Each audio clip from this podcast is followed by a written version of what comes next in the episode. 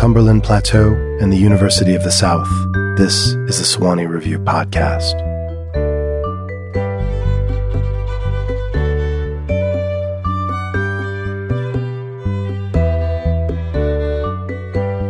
My guest today is Jay Parini, a giant, to my mind, in American letters, one of those rare talents that I like to call a writer in full.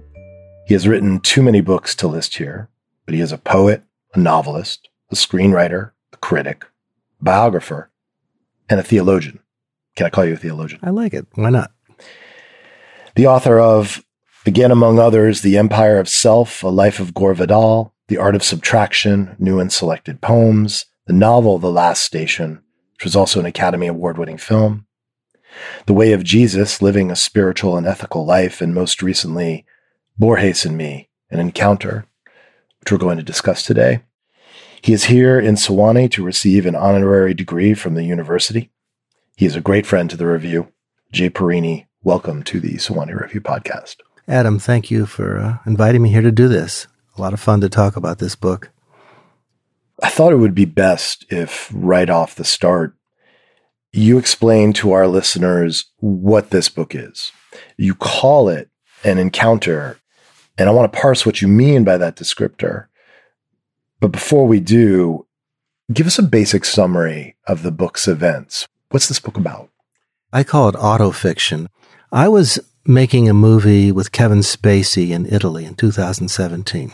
I spent four months on the s- south coast of Italy, on the Amalfi Coast, where I used to live back in the mid-eighties. That's where I met Gore Vidal. And this is a film about Gore Vidal based on my book. And I wrote the script with the director, Mike Hoffman.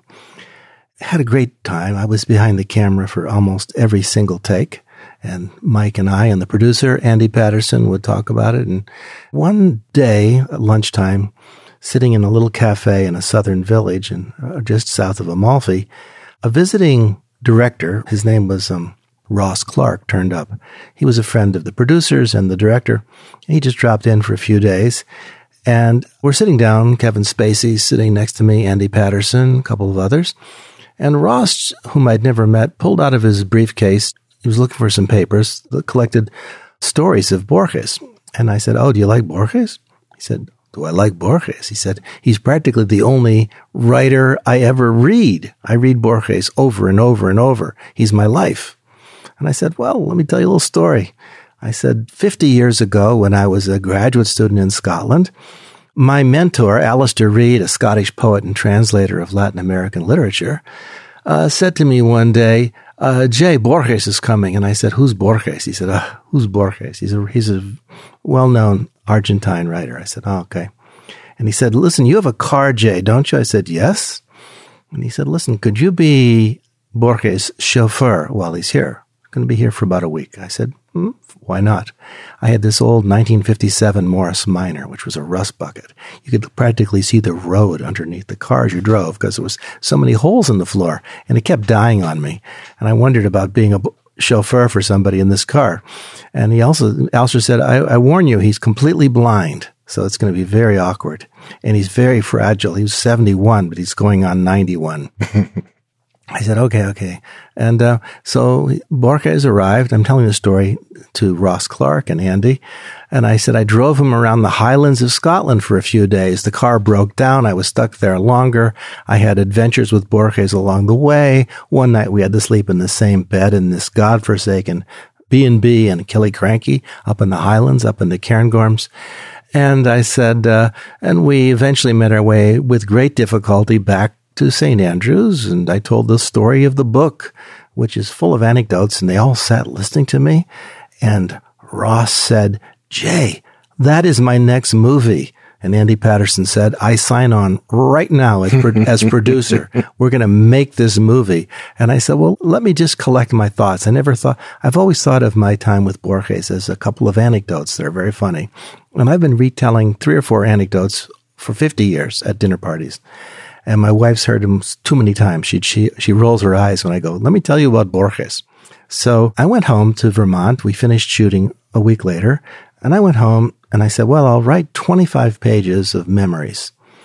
And before I knew what I had done, I had written three hundred pages of memories. It just came rushing out of me how this period of my life was so formative. I was, you know, running from the draft. I was frantic. I was a virgin looking to get laid. I just was completely a mess. I was taking tranquilizers. I was seeing a shrink. I didn't know where I was. I was trying to start my PhD thesis on an obscure Scottish poet who lived up on Orkney. And my director of, of my PhD thought it was a terrible idea. He said I should write about a dead poet, not one who was alive. So my life was coming apart when, when Borges arrived. And I drove him with Alistair down to the Carnegie Library and then back to Saint Andrews. There were three or four trips in there, which I've amalgamated into one trip in the book. And then one day, Alistair said, oh, we're going to take Borges up to an important meeting. He wants to meet somebody I've never heard of him, a Mister Singleton in Inverness.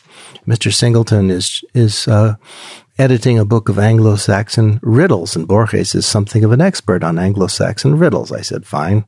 And then the day we were heading off, Alistair had to rush off. He said, I've got a family emergency. Can you just drive Borges up to Inverness and back? I said, fine. Well, we took off and we got as far as Inverness, really, and the car broke down outside of Inverness. And I was stuck there for a couple of days. And, and then Borges said, let's go on to see the the battlefield of Culloden and, and do various things. And all sorts of crazy things, which we can talk about, happened, anecdotes. And so this is the basic story. And I met some girl at a pub up in the Highlands who I took a fancy to. And she wanted to go with me over to Orkney. And Borges did not want to go to Orkney. He had fallen into some water, was in, was in a very bad mood. So I went with the girl alone to Orkney. And so that's essentially the story. We got back to Saint Andrews. And it was a most magical, I felt like we talked about the Vietnam War, my father, his father, war, politics. I got to know him, but mainly we talked about writing and literature. I was astonished by this man. On the way, I realized I was traveling with a genius.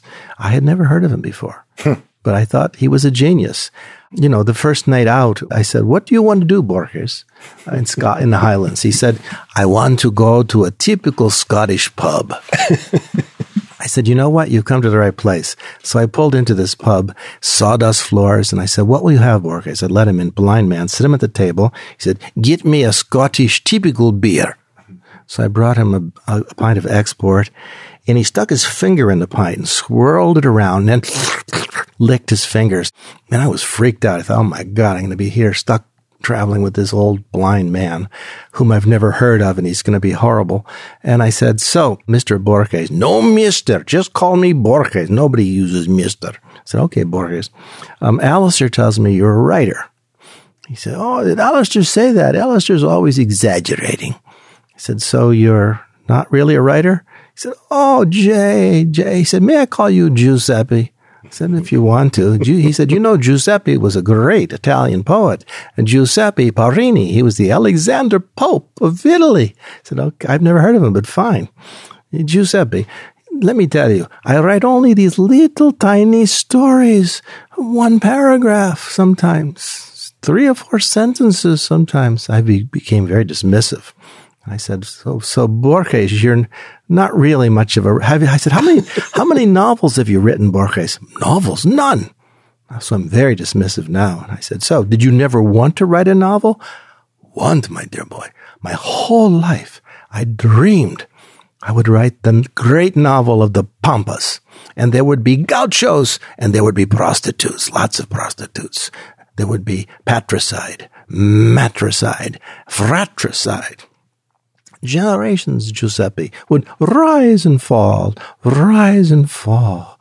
And it would be a thousand pages in length. he, he said, one of those books, he said, if you take it with you on a trip, you, it should have little wheels and a handle. And I said, really? And he said, yes. So what happened to this great book? I said, he said, what happened? He said, well, one decade passed, then two, then three. But one day, Jay, I woke up and I wrote a two hundred word review of this novel, and that satisfied the impulse. Okay, so what's amazing and hilarious is you're actually doing verbatim what is in the book itself. And you used a word that I think is very apropos for this conversation, which is amalgamation. All great books teach you how to read them. Mm-hmm. And of course, as you're reading this book, a couple of interesting things happen, which speaks to amalgamation, which speaks to, to putting together a whole series of stories, as it were, into something unified.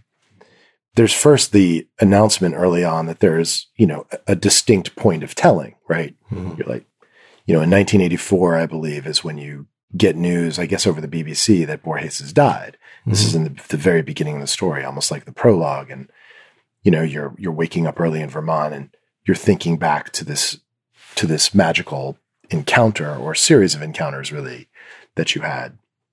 So that the book begins to announce itself as a kind of recollection and tranquility, a straight memoir. However, immediately what becomes clear is that the book's like very sort of verisimilar bent, in other words, like this kind of recall of conversation, is deploying very novelistic strategies, that is there's a high element of, high level of invention. Hmm. I thought maybe you could talk a little about the blending, as it were, which is very Borgesian, hmm. between memoir, autofiction, essay, in the book, and and basically how it was you came to marry these lines of attack, as it were, to get at this really set of encounters and, and unify it into one. That's just a great question, and I want to give the best, most honest answer I can, as best I can. It's not simple. Basically, I had this series of anecdotes about Borges, which I'd been telling. My wife remembers that I told her Uh, the story that I just told about the glass of beer and Borges writing a review of this thing. She said, you told me that on our first date in nineteen seventy-eight, seventy-seven, a few years after this happened. And she said, you told me most of the anecdotes in the book piecemeal over the next fifty years. And I had these anecdotes and I wondered, but still, how do I make a book out of this? How do I make a unified narrative? I realize the fact is that because I've told these stories so many times, that one I just told, for example, I'm making up the dialogue out of whole cloth, basically. I vaguely remember what happened and what he said. I told these stories soon after the, the events, and then I began to embellish them, f- create the dialogue, and um, it's true of all the anecdotes in the book, and I realized that at first I thought, maybe I'll just write this as a novel. And I wrote the whole thing out. I wrote the three hundred pages of memory notes. Then I then I went back and I said, well, listen, I'm going to make this clear that it's a novel. I'll call the guy Luke Palermo. Palermo was um, the village in the part of Buenos Aires where Borges lived, so I thought that would be funny. I called the guy Luke. I t- called myself Luke. But Alistair was Alistair. His son Jasper was a real kid. And many of the stories I tell, things Jasper said, are things I remembered him saying. The story of meeting Alistair in uh, the pub and him talking about his time with Robert Graves, that's all just exactly what happened. But I had to reconstruct what was said. I wasn't carrying right. a tape recorder.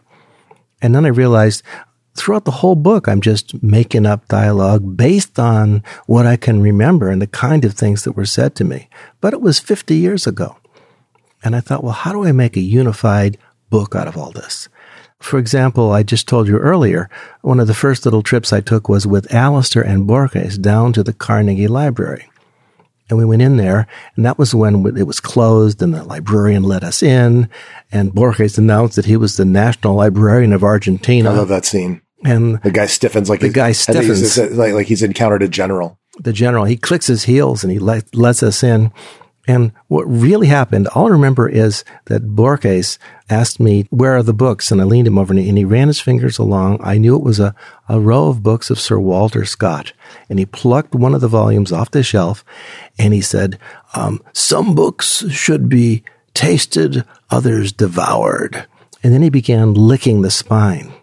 And the librarian said, please, sir, don't lick the books. Do not lick the books. And uh, that's the only bit of it I can remember. But um, again, in the in my autofiction, I removed Alistair from the story, for example. I didn't think it was useful to have him there. So that's the kind of fiction making you're doing. I mean, fiction, as I say in my book somewhere, comes from the Latin word fictia, which means to shape. And when you shape something, you're taking out certain elements and adding other elements. So I smoothed out the timeline. I turned what was really three journeys into one, and I slightly reordered the events where my car broke down and stuff. I think I added a night or two on the trip, mm-hmm. um, this kind of thing. You did. I did. So I, I added things, and I because I wanted to play out the narrative. I did have with me, I did have a friend who at that time was killed in the Vietnam War. Well, my best friend from high school was killed in the war, and I got news of my friend's death in a letter from his mother, but I got that news, I think it was maybe two weeks before Borges even arrived. Mm-hmm. And I was still suffering from it emotionally, and I told Borges about it, and he was very, very consoling to me. But it made sense dramatically to put that at the very end of the book. Mm-hmm. So when I come home from the trip with Borges, I get the letter, which I actually had gotten two weeks earlier in real life, so-called. But you see, so I'm shaping and I'm reordering events. So I'm making a fiction out of this. And I'm hoping readers just will go along with it because I call it autofiction. I'm pretty upfront in the in my afterword about what I'm doing. I hope I'm upfront enough. I'm trying to teach the reader how to read the book as I go along. Oh, one hundred percent. And Jay, there's several interesting things that immediately arise when you mm.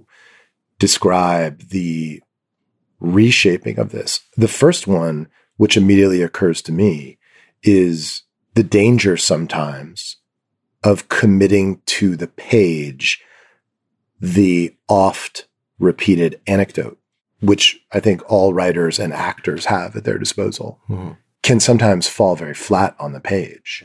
I'm wondering, because you did such a good job of explaining like how you subsequently changed the book and reshaped it, mm-hmm. did you run into some of those problems as you were actually writing the book? Because then I, I do want to get into its tapestry. Yeah. No, it was, it was the constant effort. I mean, because I'm such in real life, as you know, an anecdotalist. I mean, I'm a storyteller. And I tell the same stories over and over and over again. And it's very, very hard to make them live on the page the way they live in my conversation. But I've put a lot of effort into trying to think how to do this and how to make them work on the page and just read them over and over to myself so that I'm not missing something and so that I'm creating the drama on the page that I can create more easily, say, in conversation. So it was, it's, it's hard, it was hard, hard work. I mean, I really, really worked at it. Did you find yourself, I mean, I'd love to know how you draft, how many drafts you do, what your process is, but did you find yourself returning to Borges's work amidst composition of this book? Yeah, because I couldn't remember everything Borges said to me, and I wanted to make sure to give a total portrait of Borges. And it occurred to me almost in the beginning that this, I felt that Borges on our little trip was teaching me about Borges because he knew that I didn't know who Borges was. He knew I knew nothing of him. And I realized he was teaching me things about himself all the way along. He was alluding to his own work. And so I went back and reread much of Borges. And I mean, I've been reading Borges for fifty years. I know the work very, very well, practically by heart. And so I was able to think, okay, let's make sure that these various scenes on some level play with the same kind of symbolism and imagery and texture of, of, of a typical Borges story. And so I made sure there were a lot of doubles. Borges was obsessed with doubles. And so I used doubles in the book. And I thought to myself, in my real life, do I have any doubles? Well, I remembered the story of crossing the quad in Saint Andrews and meeting my old English professor. And he said, I say, you, come here, come here. I said, oh, yes, professor, what can I do for you? He said, is there any chance you would come and have tea with me next Wednesday? I said, sure, at my house. Lovely. He said, I, there's a young man I want you to meet, an American. He writes poetry like you, and I think you would have a good conversation. I said, ooh. I said, what's his name, professor? He said, his name is Jay Parini. I said, but professor, I'm Jay Parini. He said, oh, dear. He said, oh, well, he said, come anyway. And is he is he, is he the same professor who, as he sinks into dementia, then ends up rewriting all of Shakespeare, thinking same he's one. Shakespeare? His name was Alexander Faulkner, and he ended his days, I visited him in the mental asylum, where every day he wrote one of Shakespeare's sonnets, which he had by memory, and he thought he was Shakespeare. I mean, that's that, it's, that it's that so is, Borgesian. That is, I was about to say, that's the most Borgesian thing I've ever heard. I mean, it's it's just Pierre Menard, author of The Quixote. Exactly. And and so I put in doubles. I put in lots of mirrors. There are mirrors everywhere in the book. I'm so glad you brought this up, because what I really realized as I was reading the book was that the game of the book is that it's it's just a series of braided motifs. There's just motif after motif after motif. And because you're such a great raconteur, what I thought I would do for the podcast is throw out some of these motifs and then just hear how you sort of played with them. Mm. So here's my favorite one in the book, which is the motif of the importance of cliche. Mm-hmm. Talk about cliche in the book, because Borges is actually a gigantic fan of a cliche, but it seems to fit into his whole philosophy of storytelling in some ways, or how he's both for cliche and against cliche. Well, it all has to do with his theory of wh- what is literature. And, he, and literature for Borges was a tissue of illusion. There is no point of origin. We're just repeating cliches, the stories that we have been told over and over and over again. And I thought the ideal way of talking about that, in, fa- in many ways, my own favorite moment in the book, because it really was something that stayed with me for, for years, was on the way back into Saint Andrews in the car. Borges said to me, "Jay, you keep telling me you're a poet, but you've never said one of your poems to me. Please, say one." And so I said, I was panicked. I thought, oh my God, this guy's a real writer. So I took out my notebook, and I'd written this uh, yearning love poem for this woman I was after. And uh, we were sitting in the car. We're actually pulled over to the side of the road, and I read this poem out loud in a very dramatic voice. But I said, it was in rough draft, and Borges said, "Oh, I love this poem. I love this poem." He said, "I wrote the same poem." And I said, "You know, you wrote something like it." He said, "No, not not like it, Jay. I wrote the same poem, word for word." I said, "Are you accusing me of plagiarism?" He said, no, no, no. He said, "Literature is nothing but an act of piracy." And he said, "I stole my poem from somebody else, and I repeated it word for word, and you stole this from me." I said, "But I've never read you." And he said, "You don't have to have read me." He said, "It's in the nature of a classic that it reads you. You don't have to read it." And on and on like this, this mind-bending, I just remember having my mind whirled round and round. And I mean, one thing Borges explodes is the notion of originality. Mm-hmm. And, and there's nothing original. My whole book is an act of literary piracy. I'm stealing anecdotes from Borges. I'm stealing lots of times sentences from his work. Absolutely. I just take them from his work, and I just steal them, and I put them in a fresh context. Labyrinths, for example, is another motif that I keep working with and playing with. And I can remember when we stopped at the Palace of Scone, where Macbeth was crowned on the way up into the Highlands in Perthshire. There was a, a wonderful labyrinth in the garden, hedgerow labyrinth, and Borges and I went spinning around it. And Borges became ups- was loving being in a labyrinth, and he was telling me all about labyrinths. And as we were coming, here's an example of how I played with this thing. As we were coming out of the labyrinth, and it was misty Scottish day, one lady came up to us and started screaming at us. And Borges said, "It's the weird sisters from Macbeth. Oh my God." And so I, th- in in writing this up again, I remembered that I just made it three sisters like Macbeth, and I have them giving. Borges was obsessed with riddles as well. We were on our way to meet the master of riddles, Mister Singleton in Inverness. I made up all these riddles that the young man supplants and so forth, the old man, all kinds of riddles that we listen to, and they are predictive in some ways for what's going on in the book.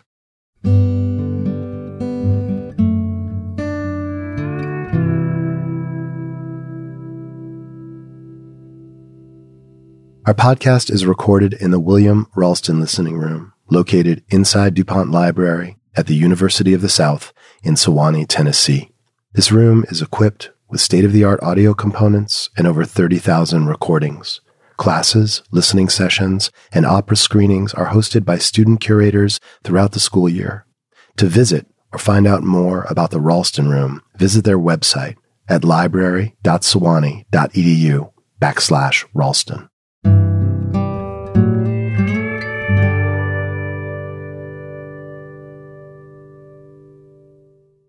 Here's another one of the, the great motifs in the book, which is, of course, the motif of mentors and mentorship. Mm-hmm. In fact, I thought what I would do is have you read this lovely scene where Alistair talks about his own menteeship, his own apprenticeship under Robert Graves, the great aggregator of myths and poet. What did I really know of Graves? The name graced many paperbacks in the local bookstore, and I had stood with a copy of the Greek myths in my hand only a few weeks before. I had some ill-formed sense of Graves as one of those polymathic literary entrepreneurs that British culture throws up in a regular fashion. Was Alistair one of these? Read him carefully, especially the poems. Astonishing poems. Simple, musical, full of layers. He wrote novels to pay the bills. I, Claudius, King Jesus, he added. He once said that he was breeding show dogs to support his cats. I guess that Alistair did not require a response. He was on a roll, exploring his own thoughts, allowing them to find a focus and form.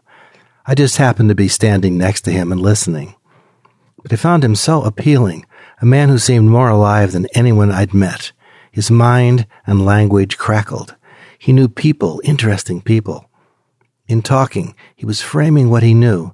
I could learn from him, and I wanted him to want to know me. After the war, I wrote to Graves, Alistair said, as if beginning a short story. He was living in Majorca, in a stone villa overlooking the sea, with his wife and his mistress and children. He sucked on a cigarette, almost swallowing it, then coughed profusely. Every day he would clamber down the rocky path to the sea and swim, a perfect life. I envy it already.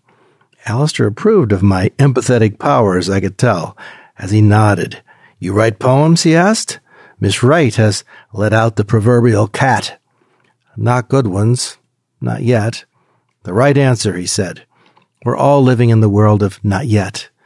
In my letter to Graves, I said I was trying to write poems and that I was coming to Spain. Would he mind taking a look at them? It was impertinent. And that's good. A young man with any self-respect should be impertinent. Did he reply? I mentioned that I had read classics at Saint Andrews, and he wrote back to say he had just begun a translation of Suetonius for Penguin, Lives of the Twelve Caesars, one of the great works of fiction. Isn't it history? History is a form of fiction. You must shape the facts, find an arrangement among them, create a satisfying narrative. He lifted the pint and drained whatever was left. Graves offered me a job as his secretary. I was to provide a rough translation from the Latin, do the donkey work. He would refine whatever I produced. He said I could have a little hut in his garden to live in. How could I turn down such an offer? He looked beyond me again, his eyes fixed on the high corner of the room. Graves was badly injured in the Great War, his nerves shattered, so this was ideal for him. A peaceful limestone valley, pine trees, rosemary, a village by the sea. A good place for nerves to settle. I thought of my own bad nerves and the quest for them to settle. Well, my own nerves settled at first, said Alistair, but Graves ruined my composure soon enough. A long story. His pause spoke volumes. He was a good teacher, I assume, I said. I learned to write from Graves by sitting beside him, allowing him to correct me, as he put it. I remember the first week when he gave me a few pages to translate. I worked intensely for hours, making what I thought was a perfect English version, and put the pages on his desk before dinner, standing beside him. He scanned them quickly and said, "Sit." I pulled up a chair. Then I watched as he crossed out sentences with his fountain pen or circled them to move them to another place. He crossed out adjectives but found better nouns, ones that didn't need propping up with modifiers. The same with my adverbs, which got swallowed into better verbs. If you need an adjective or adverb, you're still fishing for the right noun or verb. So Graves said, I learned this, but learning hurts. It's uh, ripping away something that had fit easily, that felt comfortable. All passive constructions disappeared. Always prefer the active voice, he barked at me in that fucking public school manner. Elementary but useful advice. You must learn how to pare down your work, then build it up. Vision and revision. You prune a rose bush back to its roots. Then it flowers properly. He paused. Are you a gardener? No. That's too bad, he said. You must take it up. That was fantastic. So discuss the theme of mentorship, because obviously it, it goes back to the beginning of literature with the Odyssey. And I know that must have been a book very much on your mind as you were as you were writing this. All great stories are the stories of the journey home. And uh, this was a circle made and then coming back home again. And you're coming home to your heart in some ways. You're coming home to an, illum- an illumination that's really you. You're, that's the process of self-discovery that's part, part of the journey. And Borges was obsessed with Homer. I love, in fact, my favorite line in the book is where Borges says, uh, yes, America is one of, the, one of the few places in the world where Homer has a last name.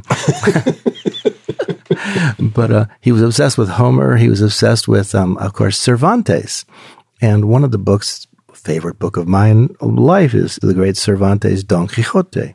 And Borges was constantly quoting him. And so I also have a parallel to that going on. It's like Sancho and Panza. Oh, no, that's another one of the motifs. Okay. But talk a little bit about mentorship, because, I mean, I think that one of the things I observed in the book, which mm-hmm. I-, I came away with just thinking was remarkable, is the encounter becomes a metaphor for how the novelist holds the reader's hand. Let me elaborate here.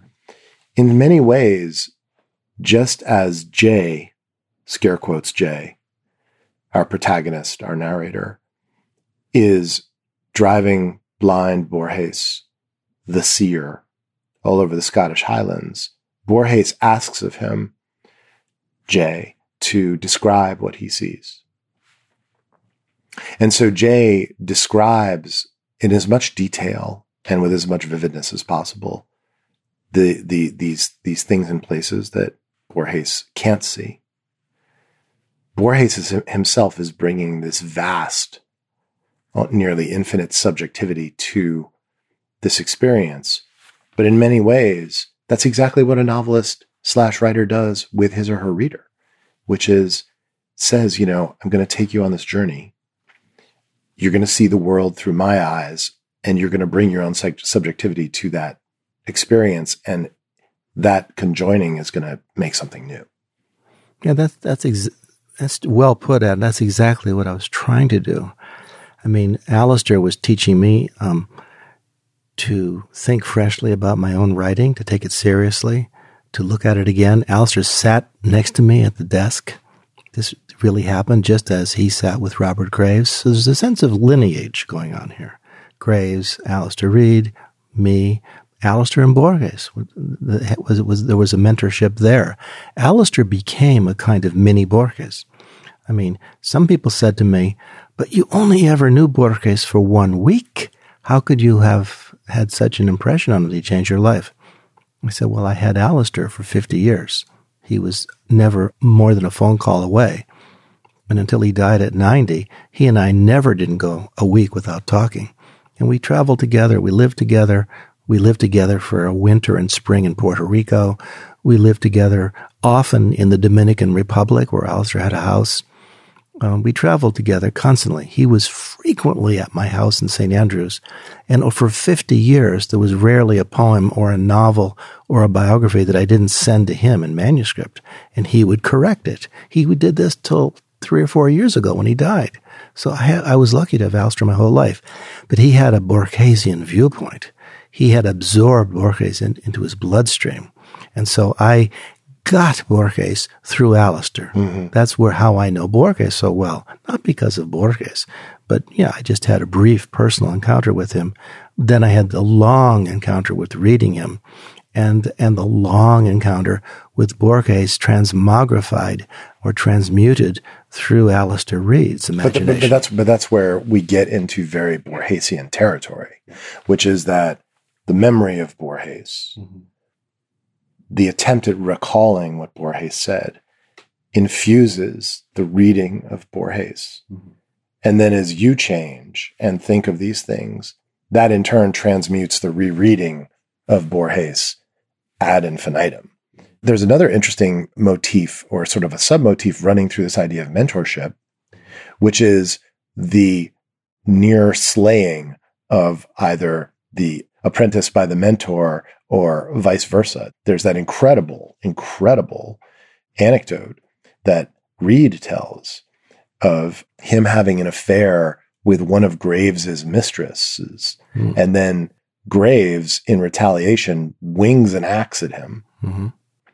basically exiling him from his apprenticeship. Reid essentially flees Graves. But comically, and also yeah, at times very suspensefully, Jay nearly unwittingly kills Borges or gets Borges dead. Mm-hmm. And I'm wondering what you were working with regard to that angle. Oh, I was I was reading at the time some Freud, and I was thinking about the, how you have to kill the father to become the father yourself. And and how literature, I mean, I, I was also reading Harold Bloom, and I was thinking about about all of these m- motifs of the difficulty of how do you deal with your mentors. And uh, I had many teachers that in, in college that I felt I don't want to kill them by succeeding as a writer in some ways. I felt that was dangerous. And with Alistair Reid, there was always a, an element of danger between the two of us. It was never not there, even to the very end. I was a, I was frightened of Alistair. Always was frightened of Alistair because he had a, a terrible temper, and I wouldn't have been surprised if he threw an axe at my head at some points, just the way Graves had thrown an axe at his head and just missed him. This is a true story. And just the way Saul throws his spears at David. Exactly. It's it's mythic, isn't it? It's Saul? Very mythic. It's mythic. And um, and this was uh, so vivid in my memory. One of the most vivid moments was driving Borges up into the Cairngorm Mountains in my old car, really straining up one hill, and and then suddenly rain starts coming and lightning and thunder, and Borges said, "Let me out, let me out. I want to experience this this this, this wonderful weather." He leaps out of the car, and uh, I, I'm still working with the brake, trying to get the stop on the hillside. Borges is running. The last thing I, hear, I could hear him through the window was was was shouting King Lear, you know, blow winds and crack your cheeks. And I'm thinking, oh, Christ, I'm stuck. This this is madness. And so it took me forever to get the car stabilized on the hillside. I look up and there's no Borges. I thought, okay, what the hell? Where is he? I jump out. I can't say, I yell, Borges, Borges, nothing. I rush up the road. He's got to be here. And I look and he's fallen not down a scree.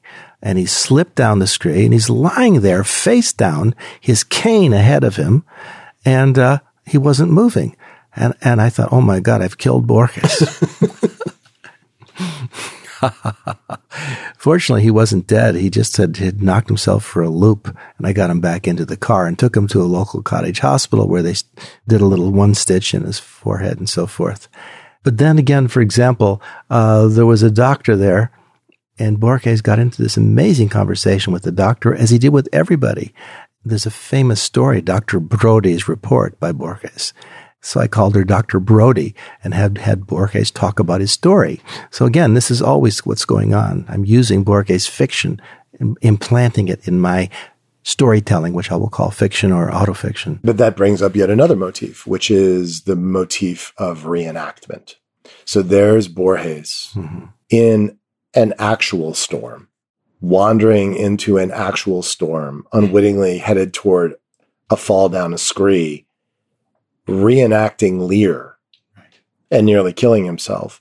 But reenactment, it seems to me, in Borges and Me, also plays a very central role in terms of, gosh, whether it's personal development, whether it's uh, the history and fate of nations. Talk a little bit about reenactment yeah. in, the, in the book. Well, you know, all, as Borges said to me, all literature is simply reenactment with a twist. Mm-hmm. We're all just reenacting. That's all we do. There's no originality. We are re- we're all reenactors. And then um, this became very vivid to me when Borges, the main thing he wanted to see was the battlefield of Culloden. Mm-hmm. So we drove there. We get to the battlefield of Culloden, and it was more or less deserted, it seemed. And Borges goes rushing out into the field, and he's blind. He's rushing with his cane up in the air, And suddenly there's the sound of bagpipes, and there's a group of reenactors of the old Bonnie Prince Charlie war between the Scots and the English. And Borges pretends in his own mind that he's actually on the battlefield of Culloden, and Bonnie Prince Charlie is there, and he's re and, and he's re- reenact. One guy came over and said, "Is your old man crazy?" he's, he's not my old man. So Borges was convinced that he was actually sinking f- in, from reality into history. And I thought, well, this is perfect for Borges, because reenactment is what his work is about. It's what all creativity is about. And I thought it was a perfect metaphor and symbol to use in my book at that moment. And yet, I think that there's a downwind idea of that, which is that because clearly you, Jay, and the character Jay, you're pacifists. Mm-hmm. If one could almost effectively reenact war, or if one could, let's say, do the most vivid possible rereading of, say, the first great Western epic of war, which is the Iliad, mm-hmm. then perhaps there would be no war. Yeah, maybe that's it. I mean, I was obsessed with war. Borges was obsessed with war. Borges had a very silly, romantic idea of war. But yours was not. Mine was not. Uh, in many ways, the big clash I had with Borges was I felt he was a silly romantic about war. And he had this endless allusion to some ancestor of his who was the hero of, of some great Argentinian battle, right? And so he would talk about war in a very dramatic way. And he himself, of course, was weak, blind, never could have been in a war. And of course, he was in a battle with Perón himself. Perón had arrested his mother, his cousin, his uncle, and imprisoned them at one point. And he, he had a constant struggle with Perón. And so Borges... his politics were, I thought, can, at the time, I, I thought maybe I was simplistic, but I thought he was very confused about this stuff. And I had no illusions or confusions. I hated the Vietnam War. I was only in Scotland because of the Vietnam War. I was running from the draft. I didn't feel I could go back to the U S. I felt in exile in Scotland.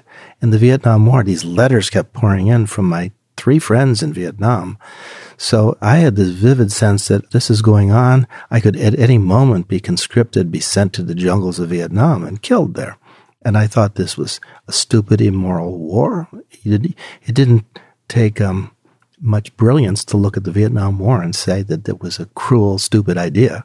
But were you at the time, I mean, you, you mentioned the three uncles in, is it the Salerno yes, battle? Yes. There's this sense of Jay's own conflict, which is that World War Two was a justifiable war, removing the scourge of Hitler, but Vietnam wasn't. I, I, I have to, I have to pause though for a second, and, and with regard to this idea of reenactment, Alistair at the end of the book says something interesting, which, which is that he says literature will have to change after Borges. Mm-hmm. So, so what did you mean by that when you set that idea over against this idea of reenactment?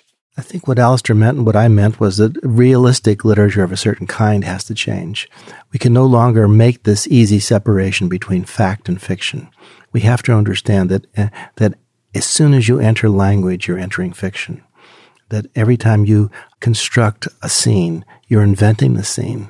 Because, I mean, with Borges, I mean... He, I learned so much, as you alluded earlier, to about writing. He said to me, "You will be my eyes."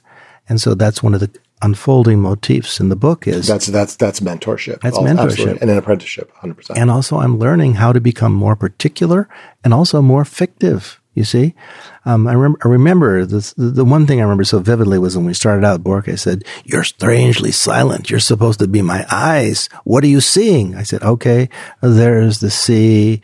Uh, there's some clouds. I see some birds, and there's some flowers by the road."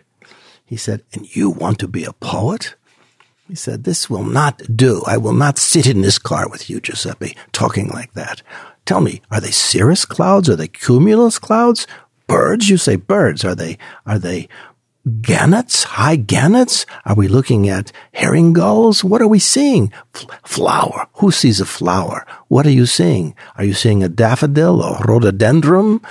Um, he said, if you can't learn the particular particulars of the world and populate your description with this kind of specificity, you're not really a writer. So I, I was wakened up by that. And so I really worked from then on to try and say, okay, don't don't just see green, say moss green.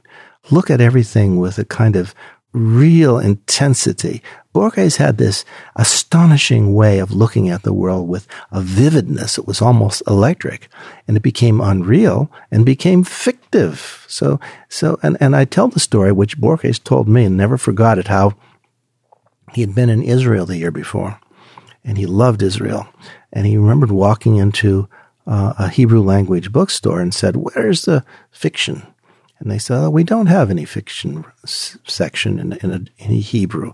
We have only two kinds of writing, uh, and one kind is called narrative, and that includes fiction and nonfiction storytelling, because we believe there's only narrative. The word in Hebrew is siporet." And that has always been a kind of vivid moment in my mind. And I think of, you know, once you get into the realm of storytelling, you're absorbing fact. Facts on, on their own are such dead things. They, they're sort of meaningless. And they only become alive when they're put into a relationship with other facts, when you've got a context, when you've got an evolving, when, once narrative gets involved.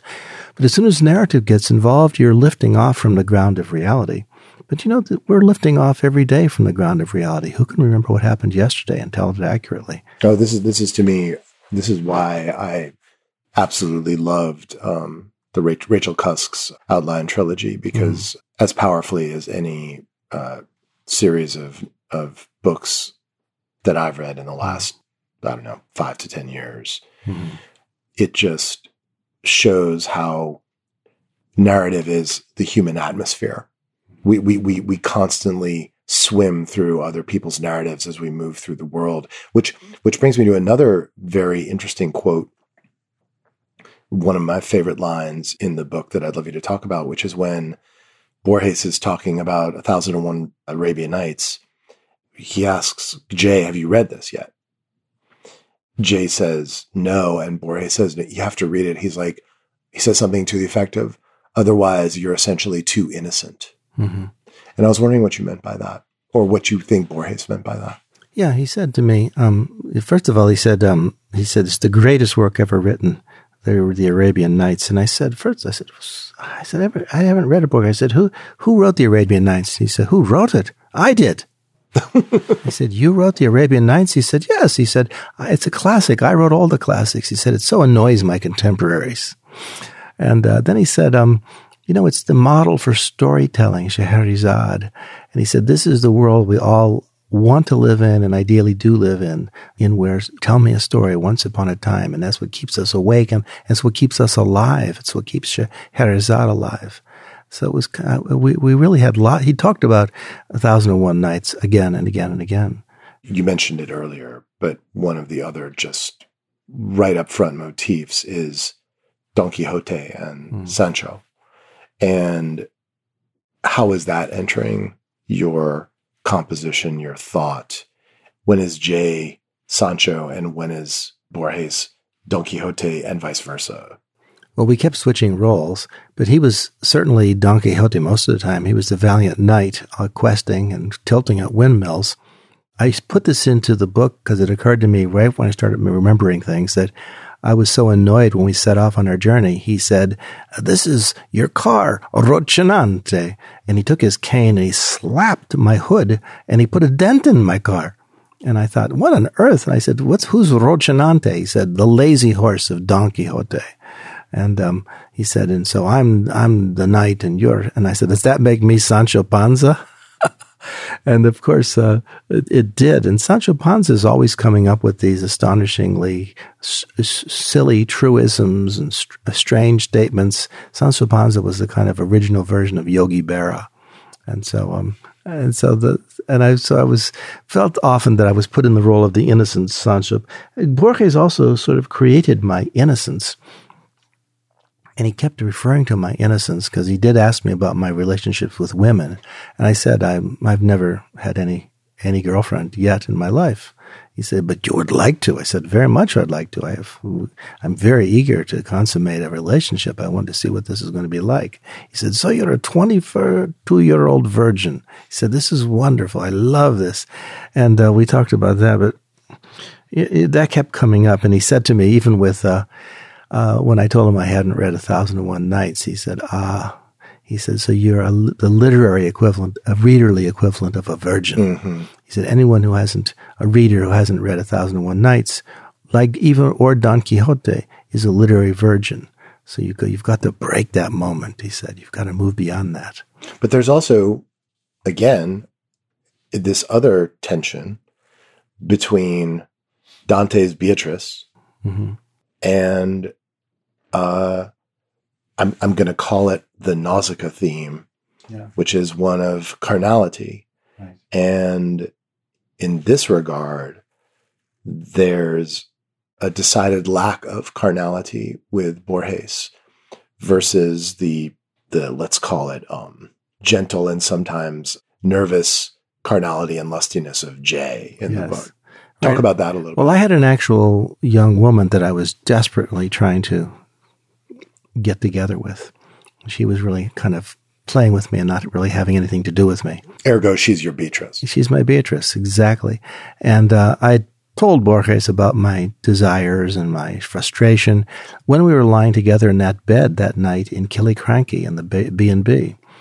And uh, and he started talking to me about his love of this woman. He said, Nora Lang, her name was. She was a beautiful, redheaded woman. Brilliant. He said, I proposed to her a hundred times, and she rejected me a hundred times. And he said, then she finally married my rival, my literary rival, Oliviero Girondo. He said, who was a fraudulent writer, a fraudulent writer. He said, why would she pass up me, a real writer, for Girondo, that fraud? He talked about uh, Nora Lang all the time, and so this this, this is a, this runs through the book too. Borges' yearning, Borges' innocence. He finally did get married when he was sixty-seven years old. He told me he married married a woman that again he had known for fifty years. He said they had actually been engaged for fifty years, and finally he married her. And the marriage only lasted three years. I think it was unconsummated. Mm-hmm. And I said, well, what happened? You, how could it be that it only lasted three years? He said, well, we never really got to know each other. What do you think is that element of, I mean, there's, again, there's, I think, a sort of long history of purity running through the idea of being sort of almost a requisite for the muse. I mean, certainly Milton was obsessed with the idea of his heart being purified in order to receive inspiration, mm-hmm. which has countless contraries. What what what do you make of that? Well, I think it's all about, and you you can't have purity without having something you're trying to purify yourself from, mm-hmm. and that's usually desire. And I think that um, at the heart of all literature is is unrequited love. And I think it's all about trying to requite some kind of love. If you requite the love, you don't need to write the book or the poem or the story. That's really interesting. So, um, you know, I often, Borges and I did talk about Yeats and his love of Maud Gonne. And, um, you know, there's Yeats. I mean, he, some of his greatest poetry came out of his unrequited love for this strange woman, Maud Gonne, who had, he, he proposed to her and over and over again. It was unconsummated. Last question then. Mm. What is the unrequited love at the center of this book? Well, uh, most um, concretely and, and just literally, not figuratively, there's this woman, Bella Law. I made up the name. Who's an aggregate. Of, an aggregate of three same, yeah, of le- different at, women. At least two. At least two different women. She's, but there was one woman who was kind of her, and so uh, I was just crazy about her, and so. The, the the frantic desire for her, that was the literal uh, desire in the book.